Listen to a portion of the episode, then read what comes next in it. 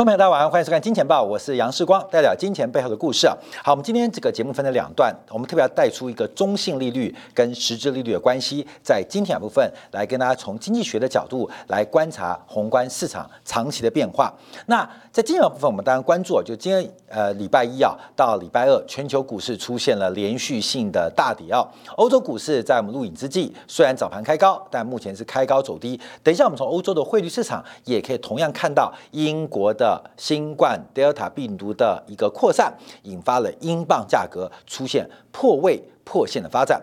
昨天晚上，美国股市跌幅跌得相当大，下跌了七百二十五点，跌幅超过了两个百分点，而且盘中的所有反弹基本上都被消灭殆尽，创下去年十月份以来最大的。表现最差的表现，同时啊，美国国债债券市场这个利率的下跌也创下去年十一月以来最糟糕的一个发展，变成了这个呃债涨股跌啊，打股入债啊这个变化发展。所以我们要特别从美国股市，再看到了英镑的价格，再看到国际大类资产的下跌，再看到今天我们看到中国的地产泡沫问题开始越来越为严重。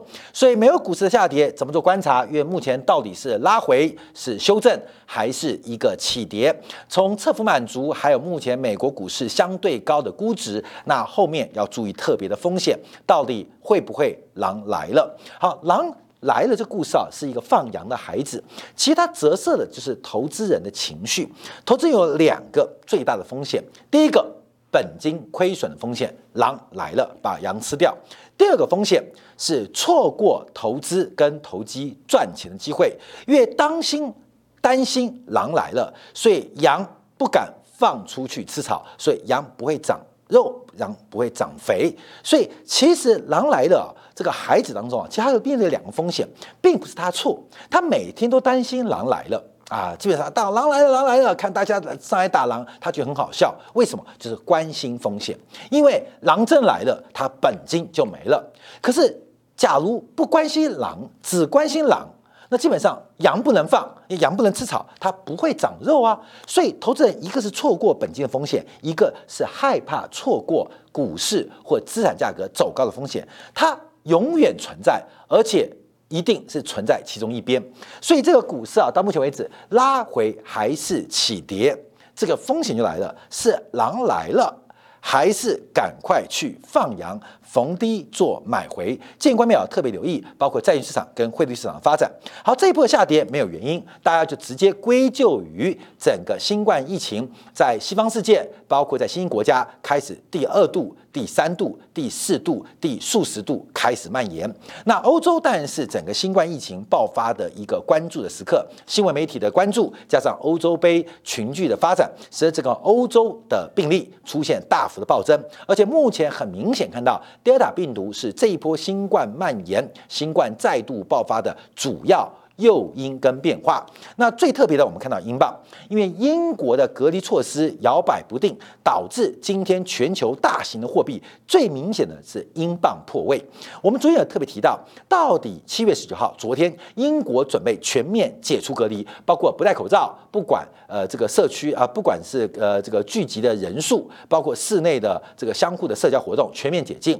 可是卫生大臣。哦，染病了。那 Bo Johnson 啊，开始自我隔离了。所以到底解不解？开不开，使得整个英镑对美元成为主要货币当中贬势最大的。现在从英镑的一个价格发展出现了第二波的贬势，前面第一波的发展结束之后，横盘了将近一个月，目前重新启动第二波的一个跌势。除了把短期啊这个六月初的低点跌破之外，目前也把四月份的低点一点三六六零给跌破掉，所以使得英镑目前的形态感觉是摇摇欲坠，而英镑的贬值。值美元的升值却是非常的牛步，变成了一个非常诡异的一个气氛。欧元的下跌，英镑的下跌，日元的贬值，可是却拖不起美元强劲的疯狂的牛市发展。可是目前从实质利率的变化跟中性利率的差距，有会议人士表示，美元对欧元有可能在未来一年之内重新见到一点一的位阶。目前欧元对美元是一点八。啊，一点八、一点一八，那有没有可能跌到一点一零的水准？那我们拭目以待，做关注。好，另外几个重要的一个商品，包括了像基本金属，所谓景气铜博士的铜，也出现了破线的压力，破线压力。我们从五月中以来跟大家讲，通胀结束了，通胀交易它是一个伪议题，它是一个假议题，留给不专业的这个呃金融从事人员继续讨论。没有通胀，从五月十七号。通胀预期来到最高百分之二点五七，沿路下跌，现在已经连二点二都快守不住。从利率的大幅走低，就看到主要拖累利率走低的就是通胀预期。所以整个通胀降低，我们也看到这一波以来啊，很多商品市场除了少数农产品受到天气干扰的影响，那贵金属的单独只有黄金，白银已经破线了，黄金受到了风险抬头、风险趋避的关系，出现了勉强抵抗，其他每一个商品都开始。逐步的、逐步的走低，每一个反弹都是为了套人，每一个走高都是一个诱多。所以，我们看到铜的一个下跌，它也反映了不仅是不是德尔塔病毒影响，而且上半年的超额消费在西方国家已经出现明显的现象。其实，从中国的五月份五一的黄金周消费，包括最近以色列公布的六月份零售销售，包括从英国、加拿大六月份的信用卡销售，都看到。这一班一班的列车，美国是在尾巴，欧洲是最后。所有在社区解除隔离之后，都发生同样的状况，也就是新冠疫情过程爆发之际，在每个人关在家里之际，这种剁剁手的程度，使得很多商品销售出现了非常严重的过度倾向、过度的消费、过度库存累积，从中国开始。到我们看到以色列开始，到英国开始，都出现一个现象，所以铜价基本上每一次反弹都是套人，每一次反弹都是又多。那更何况油价，这油价的跌势也非常快，在昨天晚上正式破线。那当然我们提到，包括了这次的高点在七月六号，这个呃，沙特阿伯的这个呃呃呃这个等于石油副大臣啊。呃，这个也是做前任的美国大使啊，这个终于啊跟拜登的国务卿布林肯见到面，哎那天最高点啊，不知道达成什么协议，还是什么协议破灭。那包括 OPEC Plus 对于增产的一个变化，使得油价快速走低，油价都走低了，通胀还有戏吗？油价都走低了，通货膨胀还有局吗？所以，呃，带领全球市场今年上半年跟特别是第二季行情的商品，包括了周期股，基本上。已经没局，已经也没戏了啊！已经没局也没戏了，所以我们要特别观察油价的下跌也是非常明显的。好，另外加密货币也轮番破线，但最幅跌幅最惨的是以太坊。那比特币目前在昨天呢也跌破，在今天也正式跌破三万块美金。现在整个加密货币已经形成了一个关门打狗之势，流动性快速的紧缩，配合价格的缓跌。真的是投资加密货币人士欲哭无泪，最关键是流动性快速紧缩，所以形成了关门打狗之际。我们倒退回去，从加密货币，包括了能源，包括了基本金属，再到了油价，包括了通胀预期，每一个市场都出现了流动性放缓。价格缓跌，包括了台北股市也是一样。当然，我们很多大陆观众会问：那大陆股市怎么反弹呢？大陆股市守在那个颈线，沪深三百的颈线不能跌破，而这不能跌破，哎，也不排除非常国家队在这边的出手的干预。可是能够干预多久，我们就要持续做一个观察跟掌握。因为中国现在股市不能有问题，中国股市不能跌，为什么？因为房市的下跌正在路上。中国第二大的房地产。集团啊，中国第二就是世界第二啊，中国第二，世界第二。等一下，因为在碧桂园之后，这个就中国恒大三堂三强嘛，碧桂园、恒大跟这个万科。那碧呃恒大的股价最近疯狂的崩盘，这股价跌到多低呢？已经跌破了 IPO 价格，从短短短短这一年不到时间，从二十块钱跌到七块钱不到，三分之一，三分之一，这不是腰斩哦，这已经是膝盖斩。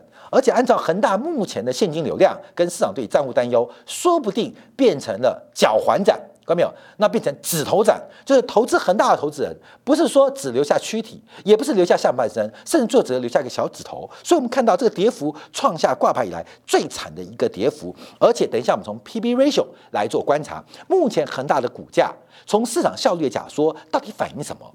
因为恒大的股价远远低于恒大的净值。你要对中国房地产做投资，不如买恒大股票，因为恒大手上的房地产比任何人都多。你做他的股东，就等于成为中国最大的房东。可是为什么大家疯狂抛售恒大的股价？从恒大的大跌，我们看一下香港挂牌这几天，香港的挂牌啊很妙，也大跌。那我们的老谢出来讲话了，老谢谢金河很可爱，他说啊。美国很多分析师都看空美股，却不敢看空入股，只看美国分析师哦，不敢这看空美股，但不敢看空入股，因为这些美国的分析师在中国都跟党有巨大的利益勾结。哎，谢社长的逻辑很清晰，那他怎么会看到人家所看不到呢？看到没有？因为谢社长从来不看空台股，而财讯最大的。收入就是跟民进党政府做业配哦，原来这个逻辑有道理耶？为什么我没看到，现场看到？根本就很特别啊！而陆股开始啊跌了，为什么那些华尔街分析师敢看空美股，不敢看空陆股呢？有一些中国房地产，因为美国的分析师、投资银行跟中国的党基本上有深刻的利益勾结，这为什么知道呢？啊，我就知道，原来谢市长不看空台股的原因，按照他的逻辑，原来他跟台湾的党。基本上有密切的利益攻结啊，所以基本上世光就不知道啊。他讲完话之后，哦哦哦哦，所以我们知道看清很多事情啊，不用你聪明，不用你视力好，你站在巨人肩膀上，站在小人肩膀上，你会看到，呃，巨人看到金字塔，小人看到肮脏事啊。所以基本上我们看到，哦，社长的这个眼光眼界，难怪他能看到人家所看不到的啊。就看到说了不起啊，你看就不是很好笑吗？原来不看空。那个市场就是跟那个市场有勾结啊，勾结。那现在证据确凿嘛？那不看空台股，那一定是跟它的营收有勾结嘛？啊，各位，所以我们就知道哦，原来是这样赚钱的，好，这样赚钱。好，那我们来讲，那港股大跌啊，今天他也发文了，嗯，不寻常，恒大的重挫，把所有在香港挂牌的房地产地产股全部拖了。各位，你看看碧桂园，世界最大的地产股，也是宇宙史上最大的地产股，碧桂园股价。跌到歪掉啊，跌到歪掉。那另外包括融创中国、世贸集集团年初资金基本上完全是财富的啊搅拌机啊，进去啊进去，鳄鱼进去蜥蜴出来，宝马进去铁马出来，所以地产股已经成为整个地产的绞肉机。我跟大家分享一个经验啊，世光的投资经验，台湾房地产高峰大概是一九九八到一九九九。一九九八、一九九九、一九九五、一九九六，因为世光看不懂科技股，红海、华硕啊看不懂国巨，哎，那怎么办？那时候台湾啊，九六、九七，原来金融风暴之后啊，这个地产股做出一个逃命坡。当时世光在想做多还是做空啊？那时候还记得什么裕城建设啦、宝城建设、长谷建设。我跟你讲，银建股按照日本经验，按照台湾经验，未来看看大陆上经验，是所有换老板。改名最多的产业跟板块从来没有改变。美国的房地产板块是经过了换老板改名之后，整个产业板块整晚搬掉。所以美国的地产板块在 S M 五百跟毛一样重，你知道吗？因为美国啊资本主义发达国家嘛，走过这条路，所以先是换老板，后来是改名，最后整晚搬过搬掉。日本地产股在八年代之后，先是换老板，后是改名，整晚搬掉。台湾地产股先是换老板，后是改名，整晚搬掉。有没有注意到哦？地产股对于中房是代表什么意思？从日本地产股跟台湾地产股，因为美国不可考太久了，整晚搬掉查不到了。基本上地产股走势就是房市两到三年前的领先指标。说从中国房地产的大跌，其实已经告诉我们，整个房地产的游戏正在往生的路上，往生路上，往生路上哦，还没往生哦，还没往生哦。那后面就是头期，头期就是看地产股换老板。然后七七就是更名，那七七完之后就是下葬嘛，对不对？再见，那就是像美国股市整晚单调哈，S M P 五百的房地产的比重跟毛一样重啊啊，重如泰山，轻如鸿毛。讲地产股从发达国家到先进新兴的工业经济体，到现在的正在的新兴工业体，就是这个路程啊。关淼说，我们看到地产股的崩溃，在恒大的带动之下，那恒大出现什么事情呢？关淼，我们先看恒大多大？恒大多大？我们以销售金额。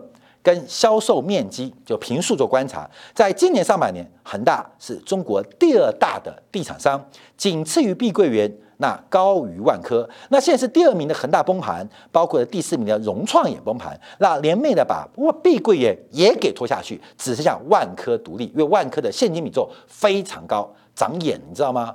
对这个万科啊，这个王石啊啊，基本上就非常聪明啊，非常聪明啊，就是借女人浇愁，借女人装疯。大家对于王石的焦点都是他娇妹啊，把妹啊。这个这个甜性的艺人啊，这个他的风流韵事，原来原来王石早就啊这个稳坐泰山啊，基本上他已经故作放烟雾弹的形式啊，所以我们看前五大前五大，保利还撑得住啊，因为保利背景复杂嘛，呃不是复杂，背景强壮嘛，现在就只有万科撑得住，前五大三家都危险，什么原因？看到没有？我们从今天西方媒体的报道，不管华尔街日报、伦敦金融时报都报道了，七月十九号，七月十九号一分。非常非常小的文件，一个法院的民事裁定书。这个裁定书，你知道涉及的金额多少吗？总共就一亿人民币，一亿人民币，相对于恒大一年卖三千上半年哦，三千五百亿卖三千五百亿的恒大，因为区区一亿，公司快要破产。发生什么事情？我们给大家娓娓道来啊。广东发展银行广发行。最近啊，因为针对啊这个宜兴市，浙江宜兴市就是恒大的子公司孙公司，那它的一个可能的违约，可能哦，可能哦，所以要求法院冻结这家子公司孙公司在银行的存款一点三二亿元啊，而且广发银行、宜兴银行以紧急状况为由啊，紧急状况为由说不立即申保啊，保全这个资产将会使得合法权益难以弥补啊。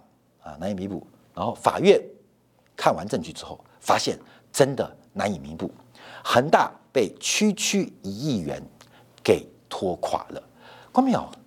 纸糊的市场啊，纸糊的恒大，区区一亿啊，严格来讲，一点三二亿元被扣押。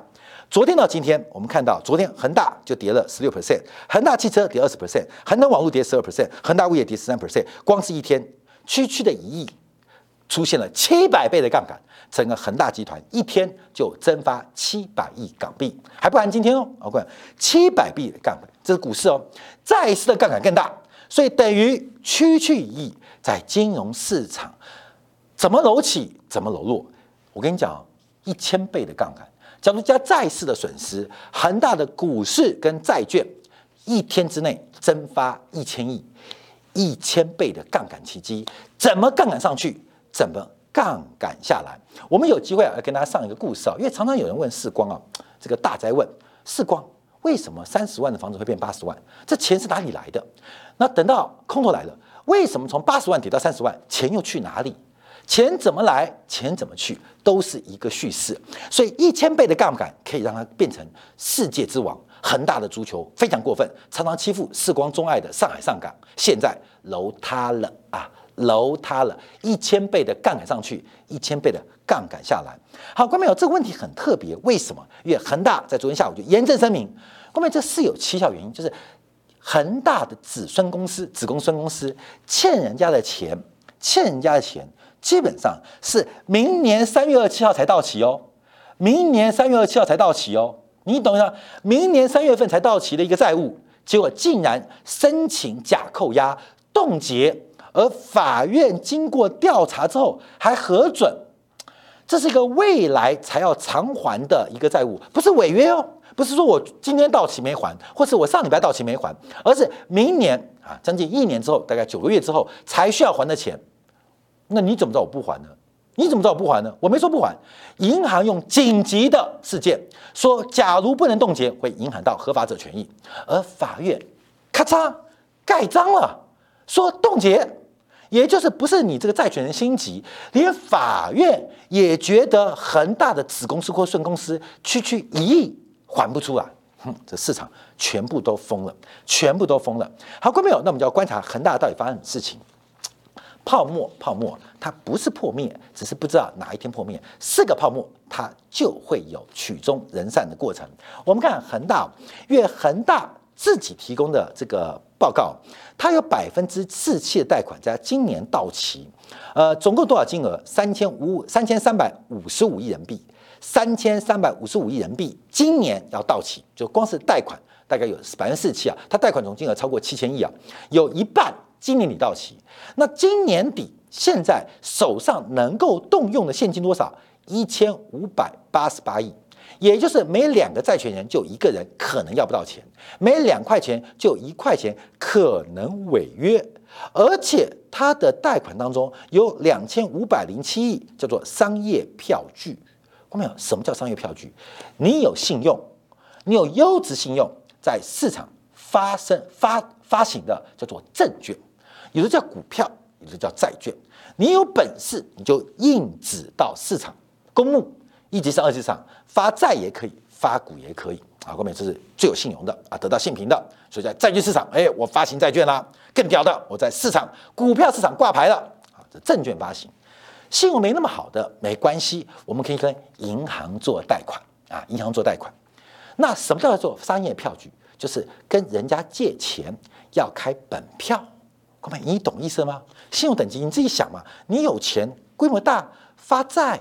发股票都可以，只要不想发或不能发，跟银行借钱就叫贷款协议。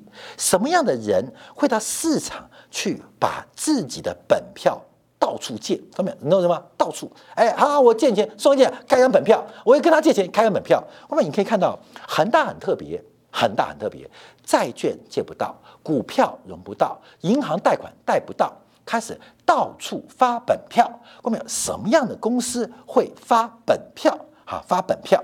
好，我们看到什么原因？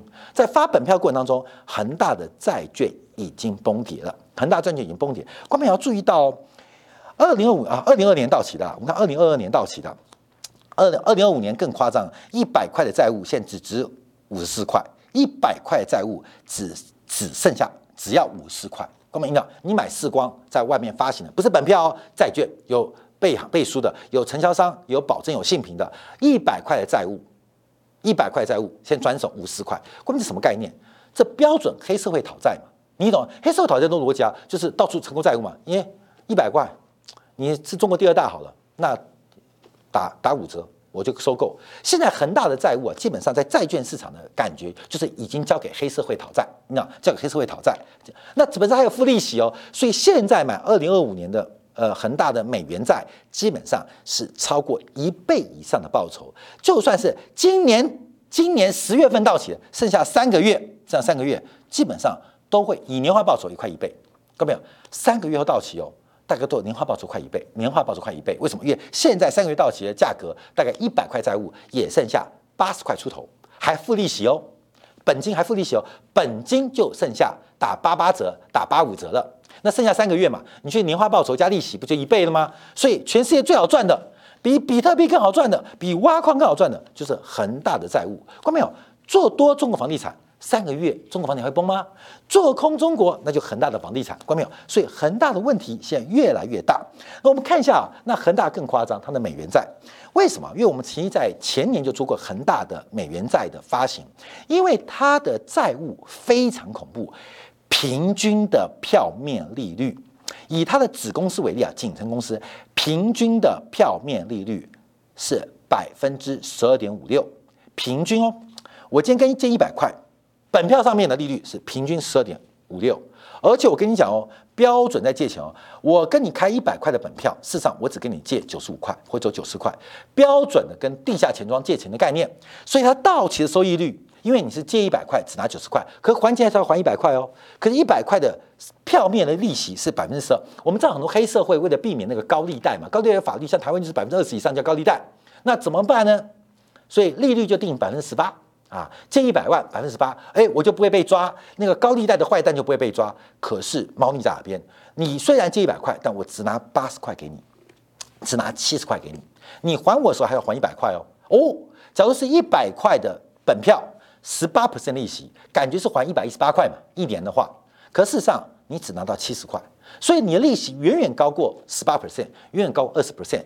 那恒大过去这段时间就不断用这种方法来募集短期资金。那因为中国房地产的暴利，第一个是中国房价走高，加上中国房地产对于买房有恐慌，就像过去这半年买不到 NB notebook 的，买不到手机，买不到跑步机的，疯狂的喊价，有各种各种叙事让大家疯狂抢购。所以基本上中国的房价暴利可以勉强让恒大来进周转。所以我们看到 YTM year to 呃这个这是它的到期收益率啊，就本金价干嘛？都在两成以上，这根本就是高利贷啊！看到没有？买恒大债券的人，债权人应该要抓起来关起来，这是高利贷的变化。那为什么恒大会这样搞？因为之前有三条红线，三道红线，恒大的短期债务基本上是经过非常重要的会计窗视、会计的修饰。合法情况之下，通过非常多的财务技巧，叫财技、财务手段，在修饰它的一个变化。所以举个例子来讲啊，就是因为三条红线嘛，所以有息负债跟这个资产的关系，有息负债跟本金关系，哦，钻漏洞。那无息负债就不算在三条红线的考核哦。那很简单，我就把有息变无息，有利息变无利息啦。看到没有？那最粗暴的手段就是，本来我跟你借一百块，百分之五的利息，哎，现在说不能借，有息负债不能借，那这样好不好？我跟你借一百块，不付利息，但你只要给我九十五块就好。后面你懂意思吗？到期我还你一百块，也就是这种折价发行的概念，不就取代了有息概念吗？所以美国有个 real coupon bond 啊，就零利零付息债券，它并不是真的 real。Coupon bond 不是零债零息债券，它不是真的零息，而是零息债券，就像黑社会一样，不用利息，不用利息，哎，快点来来来来，我们有借就贷，拿身份证就贷啊，很多这种黑社会不就这样吗？借钱只要啊有你的手机就贷款，而且我们利息很低，它它的猫腻在哪边？就是开一百块的债债权凭证，上只借你九十块，借你八十块，借七十块，看到没有？只要票面当中不用付息，都不算是有息负债，所以恒大做大量的财计来做观察，这资产负债表的一个变化跟安排啊，所以在负债端钻钻这个呃呃呃呃钻这个呃漏洞，基本上使得恒大的债务做调整啊，所以恒大做调整，所以根本很恐怖哎，你知道吗？这个恒大的财务困难在拼命周转，不是恒大要不要偷工减料，收他的钱的这些配合厂商。你看嘛，我接碧桂园、接万科、建恒大，都是一样的生意，可能收入一样，可是万科的票九十天才收到，碧桂票一百八十天收掉，收到恒大的票永远收不到。可要不要做？要做。那做怎么或者随便做。所以恒大的房子，我觉得会不会有风险担忧的可能性啊？做过没有？叫自己留意风险，有可能有，也有可能没有，只是怪怪的。好，我们最后再观察，因为大环境来了。第一个，中国对于房市的控管。哎，好奇怪哦！我们知道，现在全世界不管是美国还是中国，不管是西方东方，全面向左嘛。那向左的方法不一样嘛。西方民主地下左就是法西斯，就是呃寡头就垄断。那中国的向左就是社会主义啊啊向左那怎么？那中国的问题就要问毛泽东的看法。毛泽东说，中国革命的问题基本上本质就是土地分配的问题。那中国向左，向左会往哪里走？那不就往土地分配问题来左吗？所以从上半年，从二零一八年到今年上半年看，看到中国房企的融资基本上总量越来越少，这个水龙头已经越关越小，越关越小，还期待期待。这个绿洲的这些骆驼们，他们看到的是海市蜃楼。后面有？你会不会是中国房市的骆驼？我不知道。可中国房市的变化要关注。我们说地球上有两大泡沫，一个是美国股市的泡沫，一个是中国房市的泡沫。它都是金融杠杆之后的结果，也是各个资本市场或市场经济选择的必然发展。每一个国家有自己的资产荒，最后资金投的资产荒跟透过金融环境的宽松跟杠杆建立的方向会不一样。美国在股市杠杆的回购。杠杆的并购全部都杠杆，而中国的杠杆全部加在房地产上身上，所以这个世纪最大的泡沫，一个美国股市，一个中国房市，什么时候破？不知道，不知道，就是不知道。恒大凶了二十年，短短二十个月不到，凶不起来，凶不起来。好，最后我们看到 P/B ratio，这是中国恒大的 P V 比啊，就是股价净值比，剩下仅仅零点六二，股价。是账面净值的零点六二，扣掉负债，扣掉负债喽，净值就是扣掉了负债嘛，就是整个资产端扣掉了负债，基本上就剩下的是净值嘛，后面有净值，而股价跟净值关系剩下零点六二，所以我们常提到很多传产、传统产业，很多周期，很多景气循环股，必须要股价净值比来衡量它的判断。为什么？你看中间我们看到二零一七一八年啊，这个恒大的股价净值比是三倍，是三点五倍，这是猪头，你知道吗？你恒大的房地产一平十万，一平十呃一平方米十万块，你偏偏用三十五万去给他买，你不是猪头吗？所以从股价净值比的观察，这就是猪头嘛？怎么可能？你买恒大的股票，干脆去买房地产就好了嘛？不就意思吗？所以当时会出现一个泡沫，这必然会做修正。随着净值的改变，当然股价跟着变化。从股价净值就看出来，很多的产业其实股价净值是非常非常准的。那现在同样的，你去买房地产，那你就买恒大股票就好了。因为什么？因为十万平方米的房子在恒大的股东身上只要六万二。我不是叫你买恒大股票，而是恒大的市场。按照效率市场的一个假说理论，会发现我们不能发现，会让我们知道我们不能知道了。以台北股市、台湾股市为例，我们可以看到非常多的例子。不管像之前的创意，那个创意，创意成台积电子公司，看到没有？台积电公司里不错吧？对不对？创意的高管。涉图一些很特殊的交易，不仅把这个创意的高管给赶走，还把他的太太是身为全球最大电子公司的大中华区总裁，还连累他的家人被迫离职。没有，你懂的。不要跟我讲你工资里好，在利益面前，没有人能够抗拒诱惑跟软弱。那这什么原因？那创意股价之前发生的事情，在这个事情爆发之前就已经大跌了嘛？创业哦，台积电的子公司哦，感觉是很红的哦。创意的怎么起来？关键那是更难堪的故事。我讲啊，以商业逻辑是更复杂的故事。关键你懂意思吗？就是台积电产的很稀很稀缺，那联电产的很稀缺，你要下单打电话是打不到的，关键打不到的。那么大门紧闭，里面满载。可是问一下警卫啊，我们问一下警卫，哎，怎么办？我想进去，我要看电影院，哪边有黄牛票？警卫说没有，警卫说没有，警卫说没有，哎，塞一个两百块，我要买黄牛票。警卫说没有，没有，没有，有没有？嘴巴跟眼睛就指的创意跟资源，各位你懂意思吗？黄牛票的概念，好，这个黄牛票当然基本上就有很多特殊的方法。你在创意资源投 IP，基本上你就有黄牛票可以坐在台积电的生产排程当中哦。讲破就是这样啊。那既然是这个生意，所以股价就嘣。那既然黄牛呃票过剩了啊，这个就是里面都做不满，还卖什么黄牛票？嗯，就下来，中间上去下来，哦吼吼，不仅创意的高管啊，创意高管的太太都。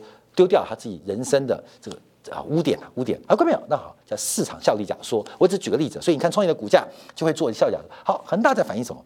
恒大的股价 P P 值跌破一，它反映的可能是恒大的财技出了问题，财技出问题。像台湾今天啊在炒这个台湾那个羽球世界第一叫戴资颖，这是全世界最诡异的运动选手，你懂吗？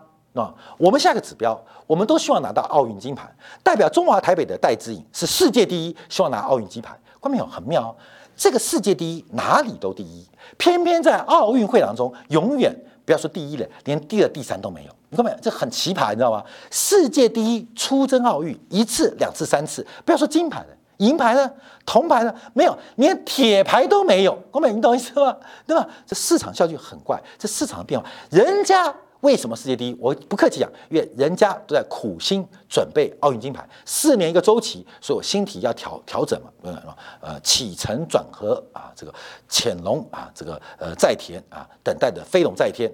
有一个人在人家潜龙在天的时候啊，这个他基本上他每天在飞龙在天啊，但是需要飞龙在天的时候，嗯嗯，难怪做经济舱跟三星级房子嘛。